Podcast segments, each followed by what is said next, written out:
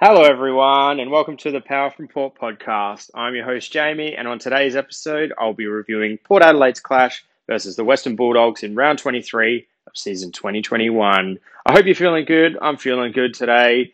Uh, I've got a coffee ready to go and a little slice of cake just to top off a Monday afternoon. So let's get into the game.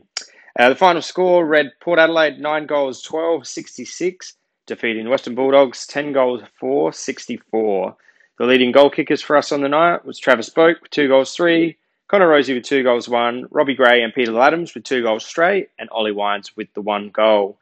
Our major ball winners were Ollie Wines with 34 disposals, 17 of those contested, 14 kicks, 20 handballs.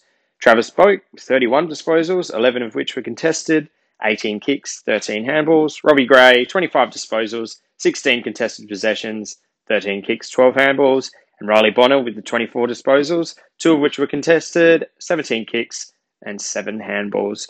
So, my initial thoughts post game were simply that we never gave up. We never gave up the fight against uh, the Bulldogs on Friday night. Obviously, there was a lot riding on this match a chance for a top two spot for us and a chance for them to solidify a top four spot. I mentioned in my prediction post. And for those of you who read my blog cast on Facebook on Friday, thanks for doing so.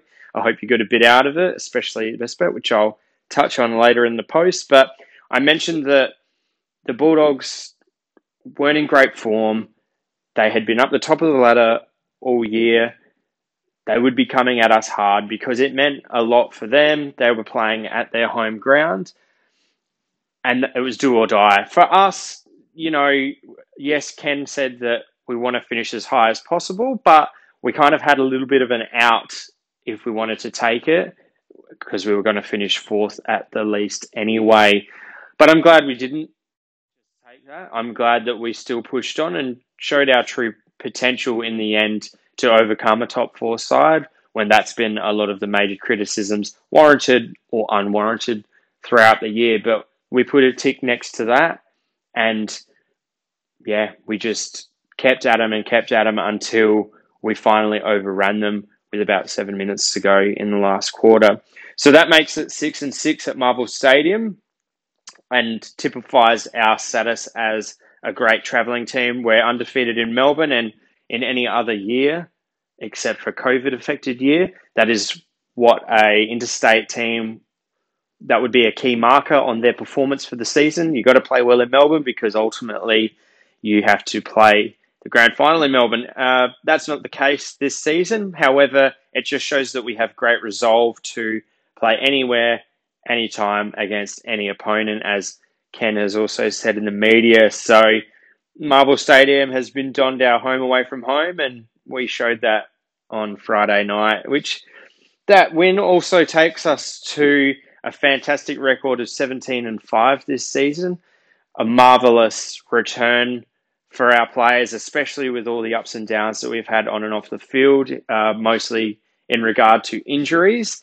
But that also, when you match it up against uh, last year's fixture, we finished with a record of 31 and 8 over the last two home and away years. And that's fantastic. And I've mentioned on this podcast beforehand where this is the first year I've uh, supported Port Adelaide as a member that we've actually been a good team for more than one season in a row. It shows that we've got great players on the field, we've got a great head coach, we've got great assistant coaches. It is really a top down achievement.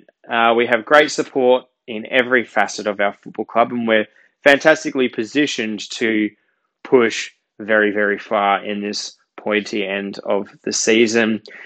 Obviously, another point I made in my prediction blogcast on Friday, and it was my most of all prediction. If anything else, we needed to avoid a slow start. We needed to avoid them kicking a run of three to five goals. Now, they perfectly positioned in the middle of that. They kicked the first four goals of the game. However, I still thought that we were playing good football, and Ken reflected those sentiments in his post match. It's the scoreline showed a slow start for those who probably weren't paying much attention, but they kicked the first goal. Bontempelli they kicked a stoppage goal, which was right in front of goal, really high percentage chance for them.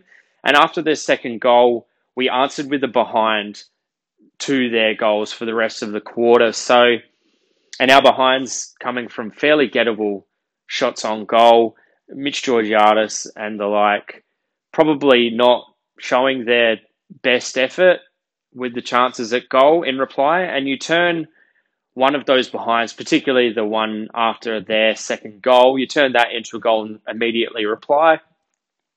All of a sudden, we've got a bit of momentum, a bit of confidence in our goal kicking because it's definitely psychological. You find when a team is kicking, and it was like that in the St Kilda game we played at Marvel Stadium.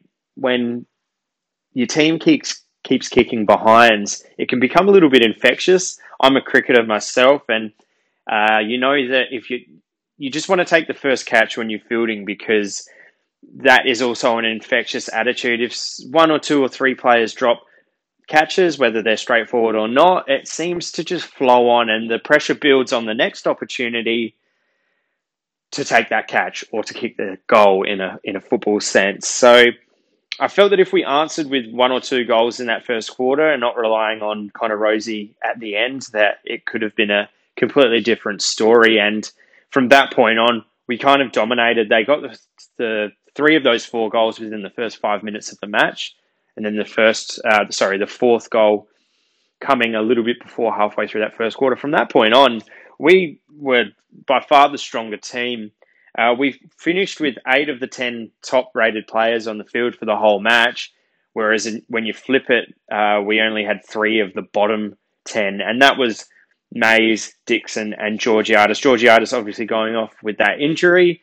Dixon being fairly well held by Alex Keath. I have witnessed a few games live uh, with Port Adelaide and the Western Bulldogs earlier this year, obviously, and last year in 2020. And Dixon had a great game against Keath in the 2020 fixture, taking a lot of contested marks and kicked a couple of goals. And earlier this year, I just kind of noticed a few, maybe not dirty tactics, but questionable tactics that uh, a smart defender, let's be honest, will exploit, knowing that the umpires probably can't pick up on every little thing that a defensive player does. And yeah, look, I, I would much prefer a higher return on Dixon. However, um, he's been in some great form of late, and I'm happy to give him a mulligan. We really want to see his best against Geelong this Friday, where he kicked four goals against them in our earlier fixture this season. But moving on from that, Mayes was the other bottom three player, and he obviously came on as the medi sub for Georgie Georgiades. So to have eight of the top ten and and only having three of the bottom ten with mitigating factors, uh, that's a great return for effort, in my opinion. So let's get into the line breakdown and starting with defence as per usual. I thought they were a bit out of sorts early. As I mentioned before, the the Bulldogs were going to come at us hard, wanting to get in the way of their current loss streak and uh, get on the front foot early, put us under some serious pressure, as been noted in the media we have had a few slow starts, and it was one of my um, key points, as I mentioned before. So they put us on the back foot. However, as the game wore on, I felt that our defense just tightened up and tightened up and tightened up, absorbing all that pressure, and they had to absorb all that pressure. The goals coming quite unfortunately at times are being turned over up the ground and uh, like that Bontempelli goal coming from a fortunate position and uh, he started like a bull out of the gate in the first quarter. As what seems to be the common theme with our defensive group in recent times, the disposal coming out of defense is elite. So to run through those stats again, we have Dan Houston at 100% disposal efficiency, Jonas at 93, DBJ at 87, McKenzie at 84, Burton and Aliir at 83 and Bonner at 79. So all of our defensive seven are going at 79 plus. Again, fills you with massive confidence that although they need to absorb a lot of pressure sometimes, as any defensive unit would, and especially when you come up against a good side who are going to con- continue to test you throughout a game, when they do get it back, you know they're going to make generally a good decision coming out of the back 50 and moving forward. Uh, one of my key statistical indicators uh, that we lost against the Bulldogs earlier this season was intercept possessions. We lost that 69 to 74. And that with a few other key statistics, which I'll go over uh, as I go on. We had to fix that. Uh, intercept possession seems to be it's a key defensive kind of marker.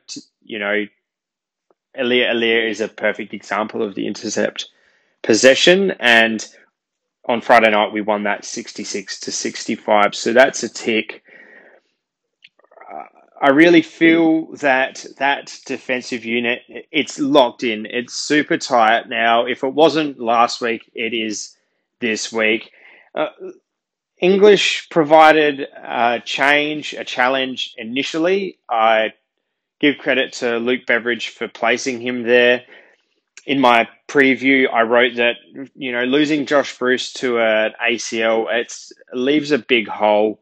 Kicking upwards of forty eight goals, close to 50, and five and a half score involvements per game. Uh, it really put a lot of pressure on Naughton and Naughton tried to impose himself early, but I felt that he fell out of the game, much like English did. And English was their top goal kicker, but with a Joe the Goose to go along with it, um, resulting in one of those goals, I felt that him staying there the longer the game wore on actually worked to our benefit. And the commentary team were going on about keeping Aliir accountable, but I read the mongrel punt made a, a great point to say that, yeah, you can make Aliir accountable, but we've got a fantastic defensive unit led by our captain, Tom Jonas, McKenzie coming back in and looking like he hadn't missed a beat, um, really fresh after that week off.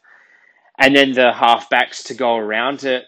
You know, credit to you for trying something especially when you're missing that key figure in Josh Bruce. But once we figured out their strategy, we settled and kept them fairly quiet. I felt it was the smaller players around the ground that impacted uh, throughout the game. So a huge tick for our defense and a huge tick going forward. They're really going to have to work harder than ever. They're going to have to keep absorbing all that pressure. It's the business end of the season now, so we're only going to come up against good teams. And not to put it solely on that back six or seven, uh, it, it is going to have to be a whole team effort. But you know, your last line of defense is called your last line of defense for a reason. So glad that they're in top shape at the moment. They've probably been our best line over the past two or three weeks, and uh, it fills you with immense confidence whenever the opposition is thrusting forward that not all is lost. And we've got a lot of creative and accountable players back there who can impact in slightly different ways too, which I appreciate. My best defender on the night, I mentioned him just before, coming back in fresh off a week off, Trent McKenzie.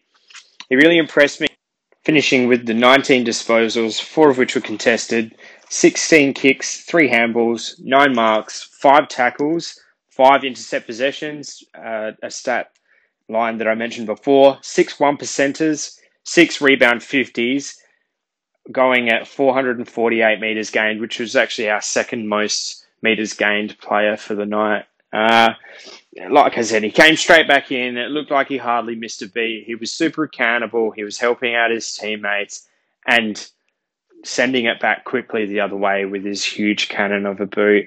I always kind of underestimate Trent McKenzie and I don't think I'm alone in that camp thinking that he's a bit shorter than what he is. He stands at uh, 191 centimeters as listed on an AFL website. And I mentioned in a Port Adelaide group the other day that my gut feeling is that Clurey straightens us up a little bit as a taller defender, taking a tall forward and allows Aliir and Jonas more room to move, as opposed to Trent McKenzie. However, Clurey's only two centimeters taller than Trent McKenzie, and delving a little bit deeper and looking at their statistics in more detail, it is quite obvious to me why Ken and the selection committee prefer Trent McKenzie at the moment.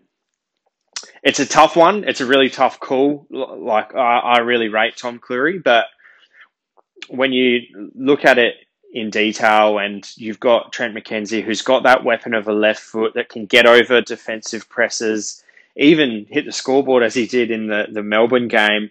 It is a couple of extra cards we've got up our sleeve. And when you really boil it all down, he's a very accountable one on one defender.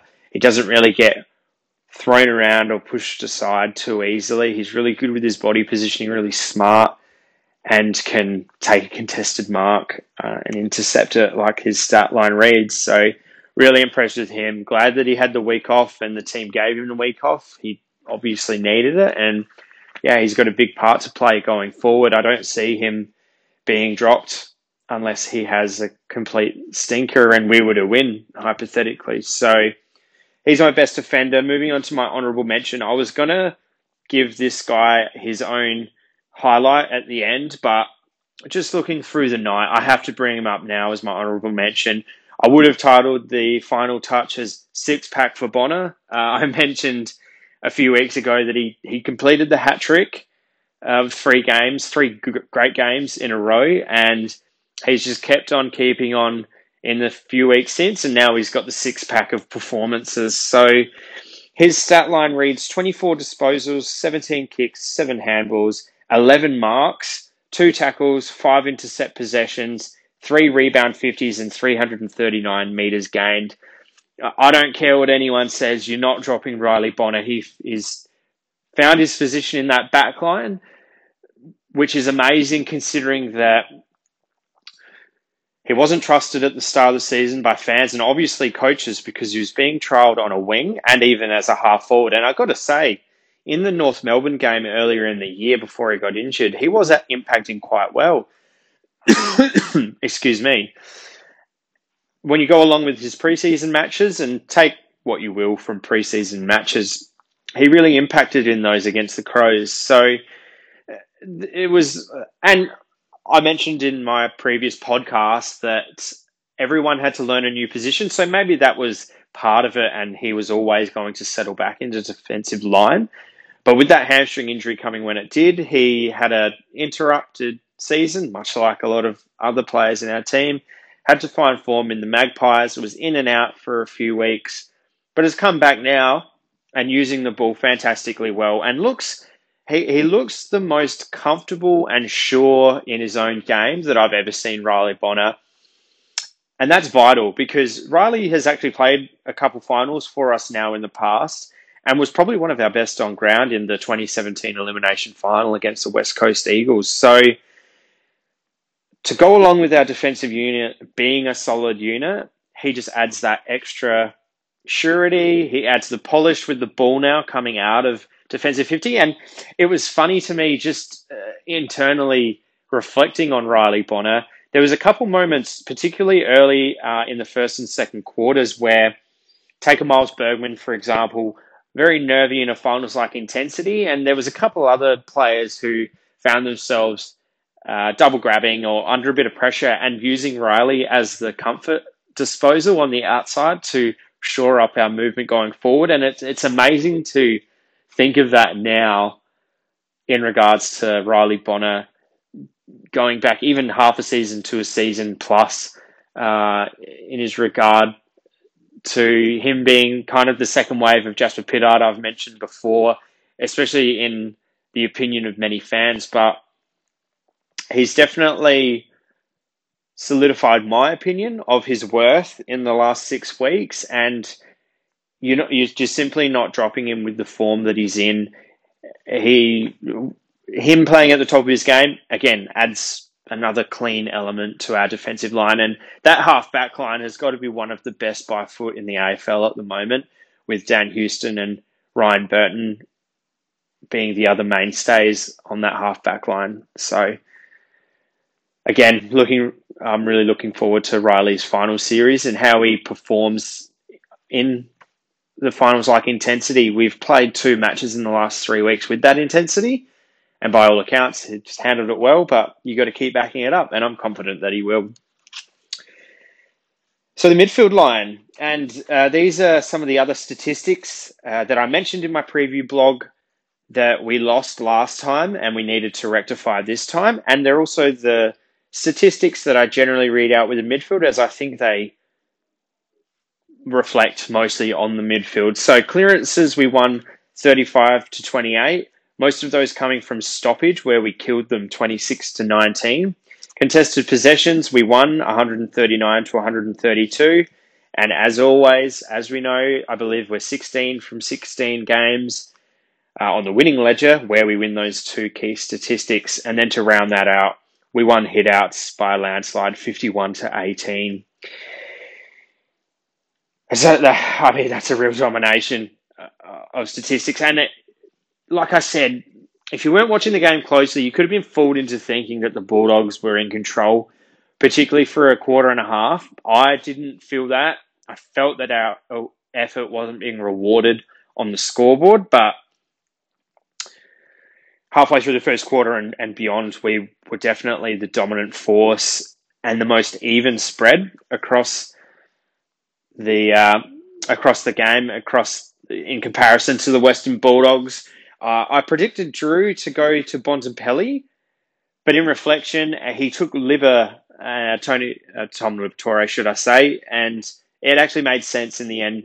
Uh, Liberatore is one of their better clearance players, and rewinding back to our previous encounter with the Western Bulldogs, Liberatore was probably at his best form at that point in the year, and he was scooping it out of stoppage after stoppage and congestion after congestion. Now, personally, I'm quite wary of the fact that Bulldogs are quite slick with their hands, I'll put it that way.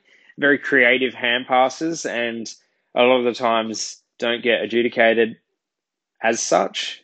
Um, Liver being one of those main proponents, but with a guy like Drew, who's at the peak of his powers at the moment, knuckling down on him, uh, he kept him really quiet and nullified their clearance work and left it to other players now that Liver is in a drop off in form. So, really well done by Drew.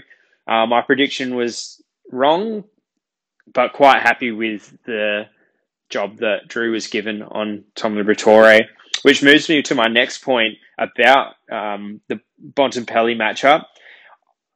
Again, in hindsight, I really, really liked the fact that Travis Boak and Ollie Wines were matched up on him. So we had Drew tagging Liver, their main clearance player. So then we had the main impact player in Bontempelli. And I really thought they taught him a lesson. They just went head to head with Bont at various stages, and uh, they just walked all over him in the end. He finished with the 15 disposals, and both Wines and Boak had 65 between them. So a huge tick. And it goes to show that we're not relying on one player to nullify another main midfielder imposing themselves on the game. You, uh, obviously the tagging role has fell out of football in recent years. There is a bit of a resurgence now, particularly this season, and um, we've kind of pigeonholed Willem Drew as that player now that he has got a full season of work under his belt, and he's done it to great effect. He did do it on Friday, just not to the player that I thought. But then we have Boak and Wines who are accountable for their man, uh, for their man, and can just absolutely it up on the other end, just really hunting that ball and setting up their teammates. We saw it. One game that sticks out for me because it was highlighted in the commentary was the Gold Coast game we played up there. Now that was a one of probably one of our easier victories, but the commentator I can't remember who it was. It might have been Jonathan Brown mentioned that he was watching Ollie Wines and Willem Drew for that uh, for that matter. Um, but Ollie was playing an accountable role there and killing them on the on the way out. So it leaves a question. It leaves something for the opposition coaches to take note of, knowing that we've got probably one of the more accountable midfields in the league at the moment, all coming into great form, and they can kill you. They can absolutely kill you. So speaking of a killing, Lycett, uh, and I just lapped this up the whole way through. Lycett absolutely killed Young in the ruck.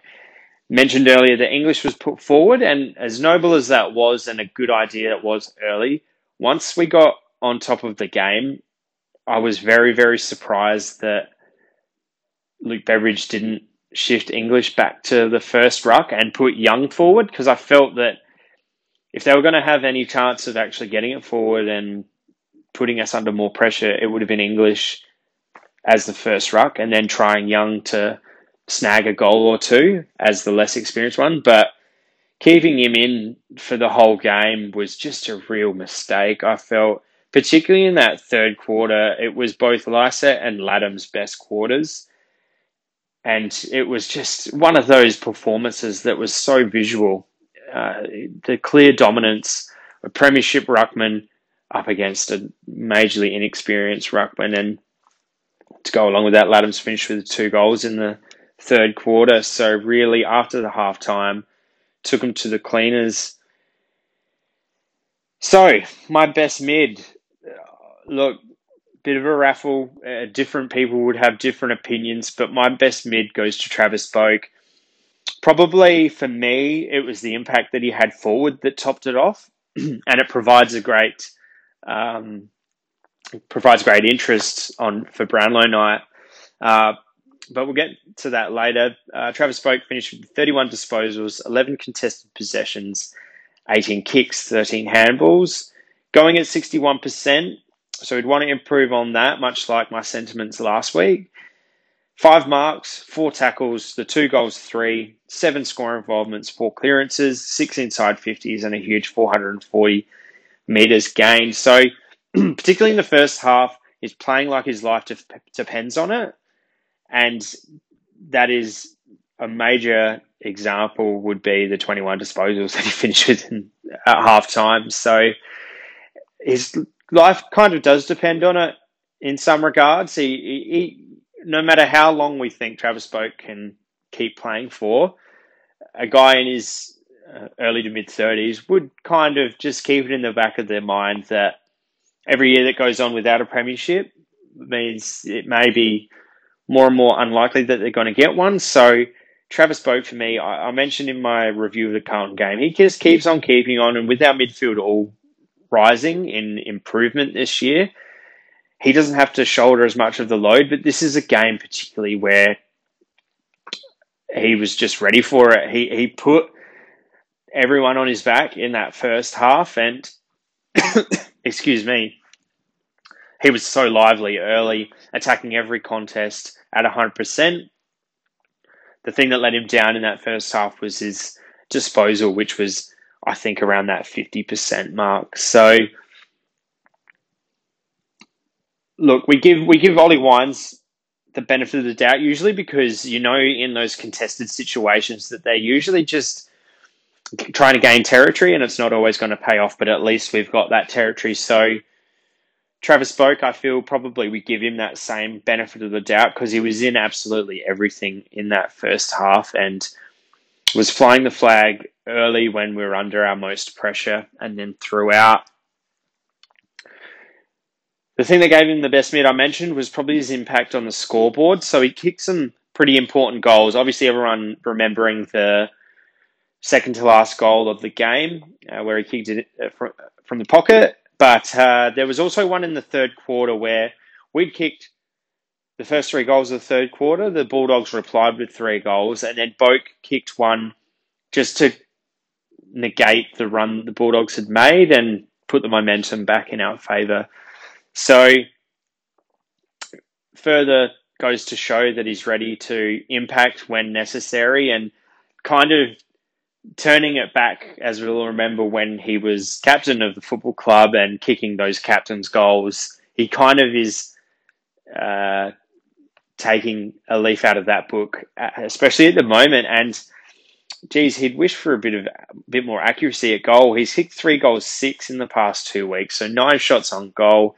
Uh, so he's having yeah, he's having a lot of looks at it and would prefer probably to switch that around to at least six goals, three uh, and you know giving us a better chance to create a buffer uh, on Friday night's game. But yeah, in terms of impact, he just put the team on his shoulders and uh, said, "Come with me." My honourable mention, uh, I kind of gave it away a little bit in my midfield wrap, but uh, my honourable mention goes to Scott Lycett. He finished with the 22 disposals, 11 contested, so half of his disposals were contested, playing with real aggression, as noted, and coming into some great form. Eight kicks, 14 handballs, two marks. He got the behind, so would have preferred kicking the goal. Going at 82% disposal efficiency, six score involvements, 40 hitouts. That is not a typo. He got 40 hitouts. Like I said, absolutely killing young in the ruck. And, you know, the coaches have all this information at hand. So it just makes you really wonder why Bevo didn't want to make the call. But I'm more than happy to take that. 40 hitouts is amazing. And he also had the five clearances. So he's doing it in the air and on the ground, which I probably more attribute to Peter Ladhams being able to impact more uh, at ground level in the midfield. But having Lycett doing some of that dirty work too makes them a really imposing one-two combination. And uh, yeah, Lycett put the hammer down. It's as simple as that. He's a more experienced player coming up against a less experienced player. And when you're in that position, you've got to take them to the cleaners. You've got to teach them a football lesson. You can't just rest on your laurels and expect it all to happen, which maybe happened to a, uh, an extent against De Koning uh, in the first quarter and a half last week. But it's much like uh, I've mentioned in previous podcasts. Dan Houston against uh, Collingwood. Uh, Ginnivan was his opponent there. Aliir versus Charlie Curnow for the Blues last week. When you're the more experienced and informed player in your matchup, you got to make them accountable. You got to make them pay, and you got to put your stamp on the game. And yeah, Scott Lycett did that. I was really impressed with his game. He's obviously got that premiership experience with West Coast to fall back on. So his next month of football is going to be vital. Hoping we play a month uh, because you just you just can't buy that kind of experience. You know, you can perform as well as anyone in the home and away season, but when it gets to the nitty gritty of finals, every experience that you have just gives you something to fall back on when you're really under pressure. So, super happy for Scott Lycett Moving on to our forward line. So, although it wasn't a very high scoring affair, mostly due to our inaccuracy, uh, our goals did actually come from some various sources. So, I, I listened to SEN today, and David King mentioned that uh, we're not a very good ball movement side in comparison to the other top four teams in particular. And uh, look, that may be the case to a minor extent. Uh, I, yeah, I was a bit skeptical when I heard that because I've mentioned in the pod in the past that uh, earlier in the season, particularly the first half of the season, we were playing a very defensive half game and trying to move and create goal sources from the defensive half in chains, controlled chains from that area of the ground. And I've mentioned that I thought it was due to the fact that we're very comfortable in our front half game and know we can play that. We know it like the back of our hand, a front half press.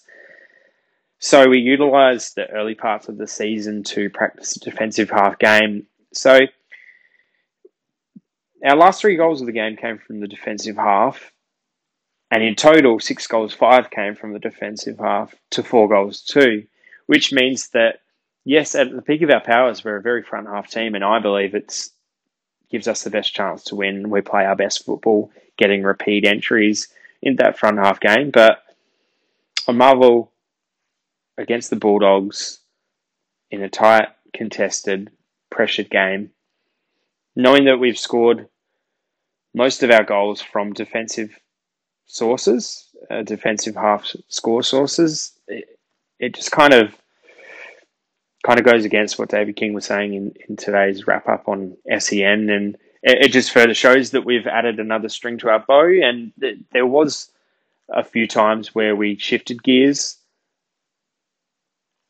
to utilize different modes of forward thrust and yeah, so really happy that once we got our goal kicking going, they were coming from various sources on the ground.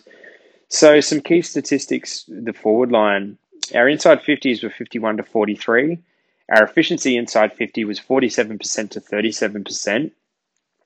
So it's interesting to note that statistic when for the first half we kicked one goal eight, and you would have, you know, you would have been thinking that our efficiency would end up pretty poor, but in regard to inside fifty, but to finish up on the better end of that uh, is really promising. Our marks inside fifty were thirteen to six, and our tackle, tackles inside fifty were drawn at ten apiece with the Bulldogs. So some great statistics there. And although Charlie Dixon had a down game, we still were finding other options inside 50, beating the marks inside 50 by seven. So, again, when Charlie doesn't have a great game, we get a bit of criticism because he hasn't had a good game. And again, it's damned if you do, damned if you don't. So if he doesn't have a good game, but we're finding score sources elsewhere, he's in bad form. And again, he, he may be playing uh, he may have played another decoy. Uh, who's to know? I certainly don't know that. It wasn't until Chad Cornes said on radio last week that he was pegged as the decoy against Carlton. So, yeah, uh, you know, I was listening to SENSA on my way home before, and yeah, just mentioning his Dixon's record against top eight teams, which isn't actually that bad, but um, it may not be good, as good as other players around the league. But one of the things about our forward line is we've got weapons everywhere and we don't need to rely on Dixon like we have in the past. So it's an, kind of a non-issue. I, like I said in my initial thoughts segment, I'm happy to give him a mulligan because at the end of the day, we had forwards who wanted to step up when we needed to. Sure, it was our more senior heads in the last quarter, particularly, but we've got those options and we might as well use them if they're there. It'd be stupid not to. Uh, so my best forward on the night was Robbie Gray, senior head, clutch, multiple clutch goals in his career, as we've found out since Friday night. Uh, he finished with the 25 disposals, 16 contested possessions, 13 kicks, 12 handballs, going at 76%. He had the three marks, three tackles, two goals straight, obviously, eight score involvements to go along with that, six clearances of his own, and three inside 50s. So I really, really liked that he started at the first centre bounce. And uh, he just, when I think it happened in the first showdown, in some of these important games, uh, we don't have to be reminded of Robbie Gray's effectiveness in the middle historically. However, on the back end of his career as he's in now, he's definitely the small forward first. But when you need that spark of magic, or you need to kind of start well, start with some creativity and just his footy IQ, he'll put himself in the middle. Ken said that uh, after that showdown earlier this season, the first one that kind of Robbie kind of decides what he wants to do. And I don't know if that was a coaching move or a Robbie move, but I really enjoyed seeing him line up at the first bounce, it really kind of signaled that we mean business, more or less from our senior players who are quite determined to go all the way this year. So his best performance from the game was in that first half when he started in the middle. Uh, he got us started in the third as well. So I mentioned that we kicked one goal eight to half time and we looked like the better team, but as it can go, uh, I mean, we had nine shots on goal to five shots on goal at, at one point in the second quarter, and then the Bulldogs kicked kicked a goal against against the flow that Johannisen goal, and you see that all the time when the team who's got the momentum keeps peppering and kicking behind after behind. The other team will generally, at a stage, go up to the other end and kick a goal in reply. so that could have compounded more or less with the halftime coming when it did. We had all the dominance on top of seeing a goal kicked against the flow of play. You can see a team reset and then double down. So at halftime, I was speaking with my dad, who I was watching football with, and just mentioning the fact that you know the Bulldogs could have easily taken stock at half time. They'd absorbed all our forward pressure for no reward on our end. Could have adjusted themselves and really put us away in the third quarter by piling on some more goals. But so it was important for us to start well and start with a goal ourselves. And Robbie got us going in that regard. He got the holding the ball free kick on Easton Wood. And it, you know when Robbie just has that look in his face, and you, you love to see it as a Port supporter because you more or less go, he's kicking this goal. Uh, he, he kind of takes a deep breath.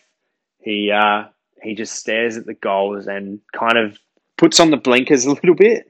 It's as if no one else is on the ground. And that may be a routine for him to pretend like there is no one on the ground when he's kicking at goal because some of those clutch moments, it's him and the goalpost. That's about it, it seems. And yeah, he kicked our first in the third quarter and got our run of goals going. So if the last goal was clutch, I feel that that first goal in the third quarter was more or less just as clutch. And that third quarter in particular, although he had his best half in the first half, he's kicked that goal in the third quarter. But he also he he put on a huge shepherd on the wing in the third quarter, and it's those little bits and pieces that just fill you with so much joy. And I mean, I, I love a bit of crash and bash. I'm not for violence of football; it just seems immature.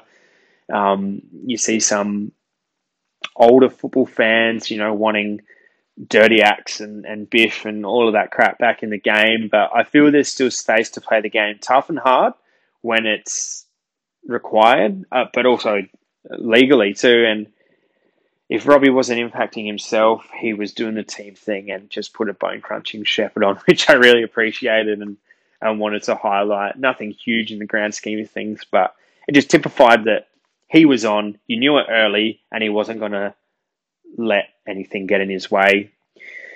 My honourable mention for the forward line is Connor Rozee. He, he's putting on a great end of the season, Connor. Uh, he finished with the 21 disposals, six of which were contested.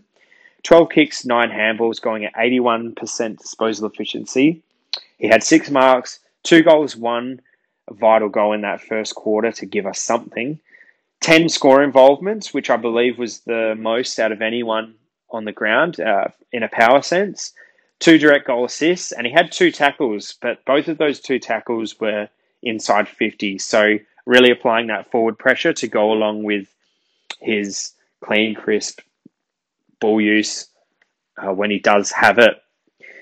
Much like the showdown, he looked damaging whenever he was around the ball, involved in play. Again, like I mentioned in the showdown review, as an opposition supporter, player, coach, seeing Connor Rozee around the ball or with the ball at the moment would just make you kind of panic a little bit because although I felt he early on in particular, he was kind of double grabbing a little bit, not getting some clean possession while we were under pressure and in some of those pressure moments throughout. He cleaned it up as the game wore on. And then when he, once he did get the ball, because he's not losing his feet.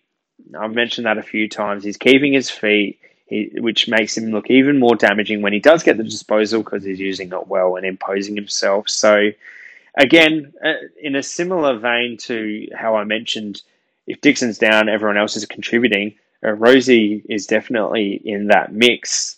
Um, it's quite a luxury we find ourselves in having so much firepower, and uh, Rozee is impressing me not only for what he's doing with the ball, but what he's doing uh, when he doesn't have the ball, uh, or involving his teammates in general play. I believe he one of those goal assists was for Ollie Wines in that last quarter. So uh, he's an X factor player. He showed it in last year's preliminary final, and uh, on, in Friday's game against Geelong, I expect him to keep up this form that he's found himself in the last part of the season. So moving on to my hot and cold players, much in a similar vein to the Carlton match. It's pretty hard to pick a cold player at the moment when uh, we're getting some real team performances. Obviously, there was some lesser performances like Charlie Dixon or Motlop coming back in for his first game didn't really set the world alight, but as I've mentioned before, you really want to pick these players after a run of two to three games of similar form. So in that regard, we get two more hot players. My first hot player is Ollie Wines. He, I mean, this one is a pretty easy one, I'll admit, but with a guy in such good form, you could say his whole season has been hot. He has not played less than a good game. He has not played an average game, and the ball keeps bullying. He just, as the game wore on, so Travis Boak and Robbie Gray had probably their better halves in the first half, and Ollie by no means was dragging his heels. He was imposing himself quite well, but he definitely took the reins in the second half and he was running all over the ground. Running on top of the ground is the is the phrase that many people go with there. And he was. He was just imposing himself everywhere, both in and out of the contest, linking up play and using the ball effectively well. Uh, he was hassling, he was tackling, and he was impacting. In my preview on Friday, uh, I mentioned uh, he was my tip for best on ground, and you could argue that he may have been with his contested work as opposed to Boak's influence on uh, score. And I felt that Ollie has definitely, well, he definitely won that round in terms of battle for the Brownlow against Marcus Bontempelli. And I, I just,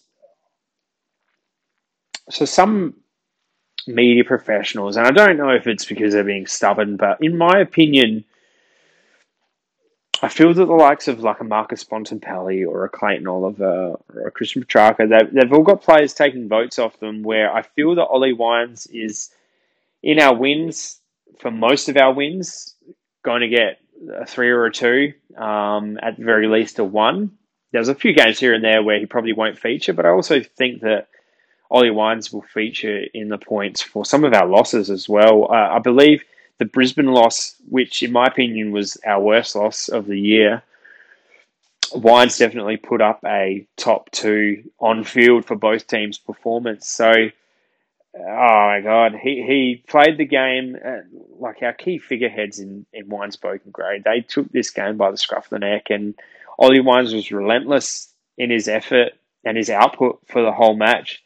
Um, it's a scary thought. I definitely wouldn't want to come up against Ollie in the form that he's in. And yeah, he, he's had a hot season. He's had a hot last month of football. He, he won our best finals player last year, so he's firming quite well uh, for Friday night's game. My second hot player is Dan Houston. He's put in a good, solid month of football, and uh, the, much to the heart of this segment, it's more or less to highlight some people going under the radar, and I haven't actually been able to highlight Dan Houston very much over the past months, just with some other players catching my interest and I think performing better as a whole.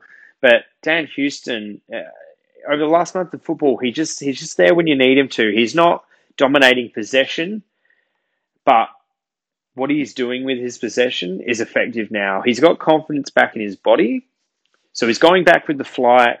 He's helping out his teammates and he's using it well. Uh, I mean, going at 100% disposal efficiency on Friday and his average probably being upward of 75 plus percent. He's um, locking himself in.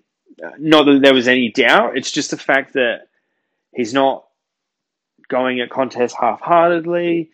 He has the confidence to go back with courage and again, much like my sentiments with Riley Bonner, if you need someone to kind of give a get out possession to, he's your man at the moment. His um, output has just been simmering away under the radar, and his yeah last month of football has been fairly flawless, albeit uh, you know maybe maybe want a bit more possession, but I get annoyed at some people putting all their stock in possessions being the be all and end all. It's you know, not everyone can get 30 plus disposals. It's just ridiculous thought. So when you're getting 20 like Dan had on the weekend and they're all effective, that's a win. 100%. So to round out my best on ground. My three goes to Boak, as I said, mostly for his impact on scoreboard, two for Wines and one for Robbie Gray, our holy trinity, if you will. And funnily enough, they all kicked our last three goals, as has been highlighted many, many times over the weekend and today. So my final touches, I've mentioned this a few times now. The defensives, the defense is locked, in my opinion. I don't see how it can change. They're just humming along nicely and in really solid form, all applying their different traits to a tight defensive group. One thing that I paid attention to, or it caught my interest back in Geelong's heyday in their very successful period of time. I remember watching a game of football one day, and in one of the breaks, the commentary team highlighted their defensive end. And basically, uh, they highlighted all the games that their defensive end had played together. And you had the likes of Corey Enright and Joel Corey, and um, you had uh, Egan was one of them at the time, and then you had Andrew Mackie, who was their only like kind of junior defensive player in this time period that I'm thinking of. But it typified the importance of, especially a defensive end, playing a lot of football together. And I feel uh, Kane Cornes has uh, reflected a similar sentiment in the the fact that we've won so many low scoring games this year, in particular. And I feel that our defense has reached that point, like Kane said, where they've had five or six preseasons together. They've played a lot of football together, and they've got a lot of football to come. Um, so they just play with such a trust. It seems like they know each other's games well. Obviously, Aliir hasn't played you know, years and years and years of football, but they've done well to integrate him in, and our defense is just humming. Uh, a particular player I wanted to highlight in that regard was DBJ. He's featuring a lot more, I've found, over the last three weeks, uh, being my um, one of my better players in the Carlton review. He had the 16 disposals, nine contested, so more than half his disposals were contested. He had the five inside 50s, which again means he's impacting forward of the ball coming off halfback. And he also had four clearances from stoppage. So DBJ has clearly shaken off whatever was ailing him for the most part of the season, to be honest. And he's playing with a lot more confidence. He's impacting around the ground, as mentioned in some of those statistics. And and I mean, there was one effort early where the Bulldogs were clearly trying to transition quickly from our defense, our, our forward press, sorry, and if it wasn't for DBJ leaving his man and spoiling the ball, I believe it was against English or, or Keath ran all the way forward. And DBJ was on someone else and, and sagged off him and impacted the contest and punch. But if he didn't get across to that contest, they, we probably would have given up another easy goal. So I, I, feel that he's playing with a lot more confidence and a lot more freedom. Uh, his disposal seems a lot Sure, again with the disposal efficiency, like I mentioned before, he was at eighty-seven percent, which is probably, without looking at the stats over the year, it's probably one of his higher returns in that regard. So it's, you know, much has been spoken about our form leading into the finals, and some of these players that I've mentioned today just really, yeah, are great examples of that, all being bundled into one, finding their best form at the right time of the year, which is so promising in my opinion. It, it bodes well going into a final series where we do have that disappointment from last year's preliminary and everyone's hitting their straps. My next final touch is Mayes the super sub. So again, another week we see Sam Mayes come on, and although he his stats didn't light up the page, he you can just tell he's got a lot of football experience and he is that senior head because yeah, everywhere the ball went kind of forward of center on Friday night, he seemed to impact in some regard, whether it was getting a body in, getting a touch in if it looked like an opposition uh, possession, but uh, as, a, as well as that, making sure his possessions counted as well. So it, it really brings up a curious question for me about where do you go for him now because he's been the super sub a couple of weeks in a row and a really effective one. Uh, let's be honest. Uh, so, with the Magpies only playing one more SANFL game, the usual trend is that if you've been the Medi sub for a couple of weeks in a row, you you need that full game. So that may be the most likely option because I don't see him being given a full game in the AFL side on Friday night. But once the SANFL is all said and done, he's a really effective Medi sub, mostly due to the fact that he is experienced and he can turn it on at that high intensity in a third or fourth quarter when required. So uh, I'll be interested to see what they do with him going forward, especially once the SANFL season wraps up, and hopefully we're still involved in the finals uh, in the third week. Hopefully we win this Friday night. Uh, really interesting for me with Sam Mayes. I've been really impressed with the impact that he's had coming on from the bench. I wanted to also mention Xavier Duursma. He was my tip for big improver on the weekend, and much like the Carlton game, I thought he was one of the major contributors in flying the flag. He was impacting all over the ground. We all are familiar with his running capacity, and he was just getting to contest after contest, getting his body in, trying to get the possession away to create play up the ground. Uh, but I felt he kind of fell out. He he wasn't terrible in the second half by any means, but some other people took over, and he kind of uh, fell down the pecking order in terms of impact as the game wore on. So I just really feel that it may not have been a huge improvement on the Carlton game. It was much. It was very similar.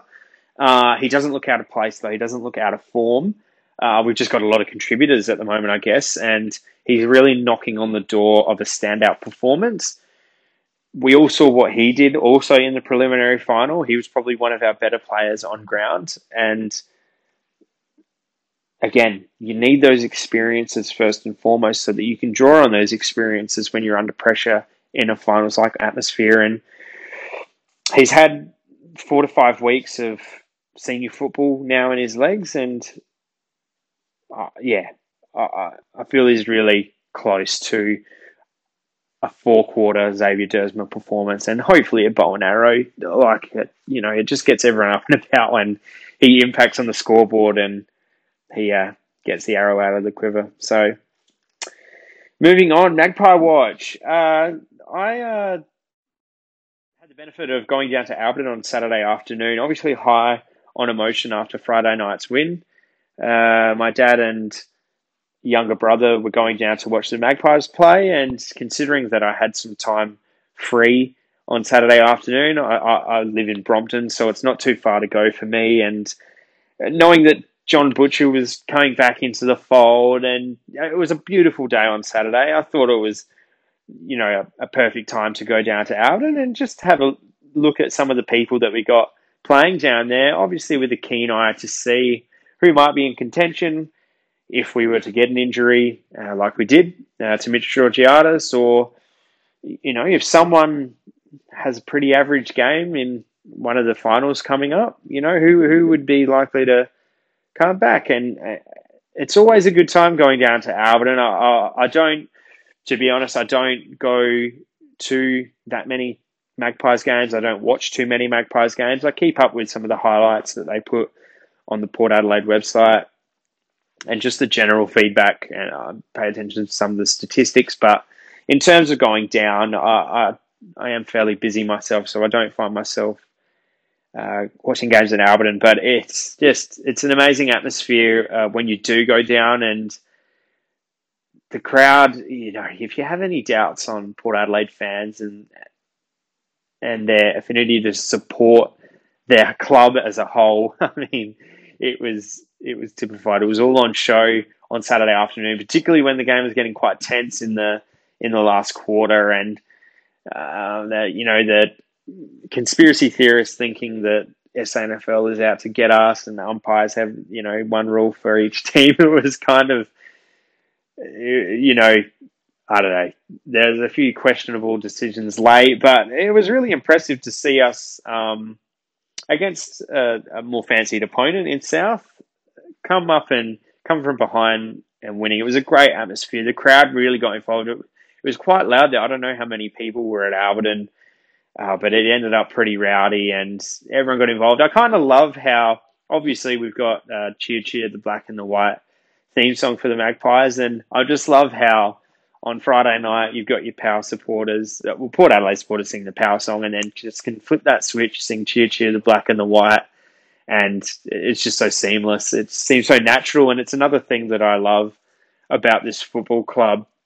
Uh, again, seeing Alberton and seeing some of the signs around the ground, it's just ridiculous in terms of the proposal for upgrade. Again, if you haven't already, jump on the Port Adelaide Enfield Council website and vote in favour of the PAFC upgrade proposal because once our AFL women start playing there, it's just it's going to be on the national stage, like I've mentioned in a previous pod, and you know nothing would make me happier than to see the you know God's country being viewed in the national stage.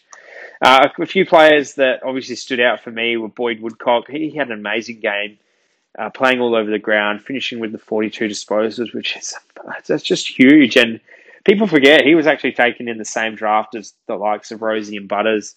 Uh, obviously, at the back end of that draft, and he played in the Premiership for North Adelaide with Connor Rozee. So he's no slouch in his own regard. And if, if Boyd Woodcock can keep on keeping on like he is, obviously, I don't think he's going to get a look in for this back end of the year. But going forward, if he keeps putting in performances like that and improves in an upward trend, then that could just add to the the bounty that we found in that 2018 draft. Uh, SPP, he kept doing SPP things. Some of the contests that he got involved with, he just looked a cut above, just not being phased by some body contact and getting the ball and being very hard to tackle it's really interesting with Sam Powell Pepper. I don't know where, when, or how he's going to come back into the AFL team. It's such a benefit for us at AFL level, I suppose. But I really like SPP, especially in a finals type atmosphere.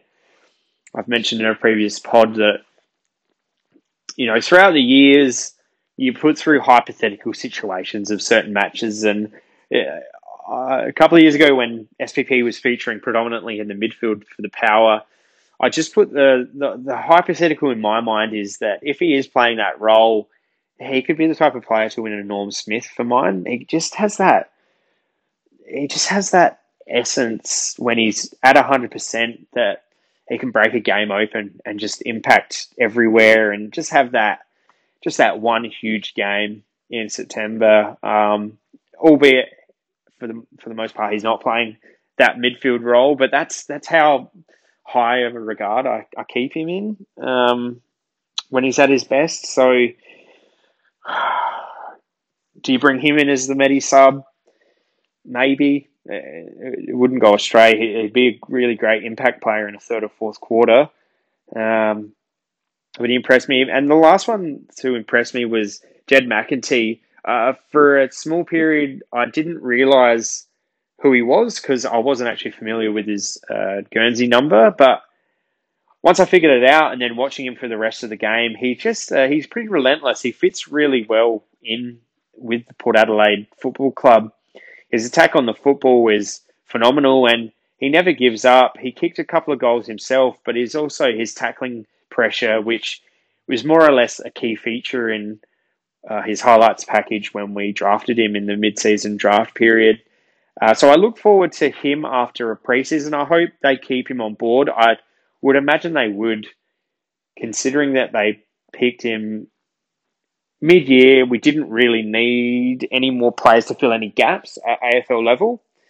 So I hope they keep him on board for next year, and um, I look forward to seeing his progression after a full AFL preseason and a full year integrated with our club.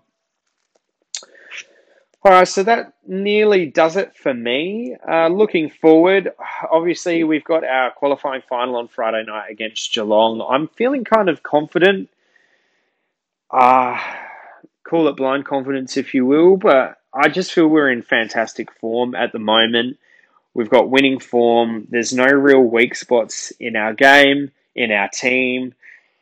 Geelong have a bit to be desired, in my opinion letting go of a seven goal lead. I don't know if they took their foot off to conserve energy for Friday night or, or Saturday, if depending on how that game was going to go on the weekend. But um, yeah, uh, someone mentioned today on the radio that uh, the last time we came up against Geelong compared to now, there is a couple of key changes. And uh, one thing that really annoyed me in our earlier fixture against Geelong, and I don't want to spend too much time on this. Uh, obviously, I'll be doing my preview show during the week, but uh, we kept kicking it to the likes of Tom Stewart and, and Blicavs as well. But uh, they don't have any Tom Stewart, so they're kind of light on in the back line. And uh, I, am just really interested in it, and it probably adds to that confidence for Friday night's game. Unfortunately, we weren't lucky enough to get tickets uh, with the capacity standing at 15,000 and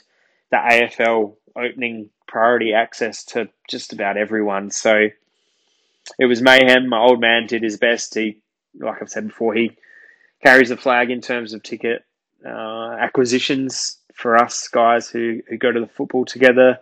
Uh, but unfortunately couldn't uh, couldn't get a ticket. So I'm hoping that after a couple of days of touch wood, no new cases in SA, that we'll get a late capacity increase and opportunity to get more tickets. But if not, then we're going to have to find uh, find a nice TV to go watch the, the qualifying final. I really wish that we could have gone or can go. So we'll we'll wait with bated breath and see what Stephen Marshall does. At all accounts, it's not looking very good. Uh, it is what it is. So uh, coming up on my preview show, I'm looking at Wednesday, and I'm actually uh, likely to have a guest come on.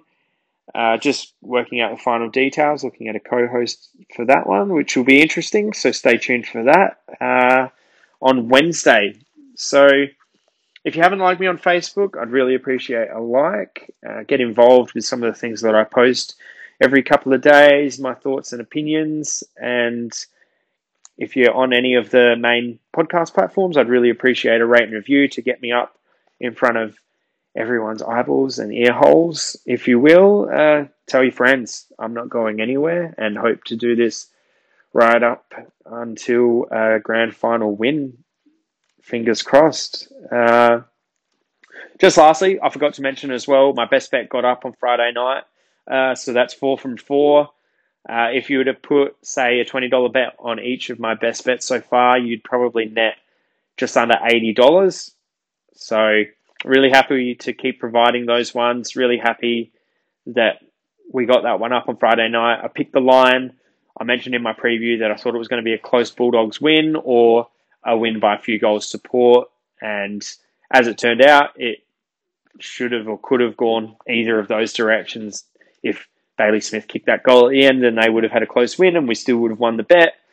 And if we had kicked straight, then we would have won and probably should have won by three to four goals. So yeah, look forward to checking the markets and providing another best bet. And Hopefully, we go five and five for this week, but that'll all be done in my preview show on Wednesday. So until then, have a good couple of days, and uh, I'm signing off for now.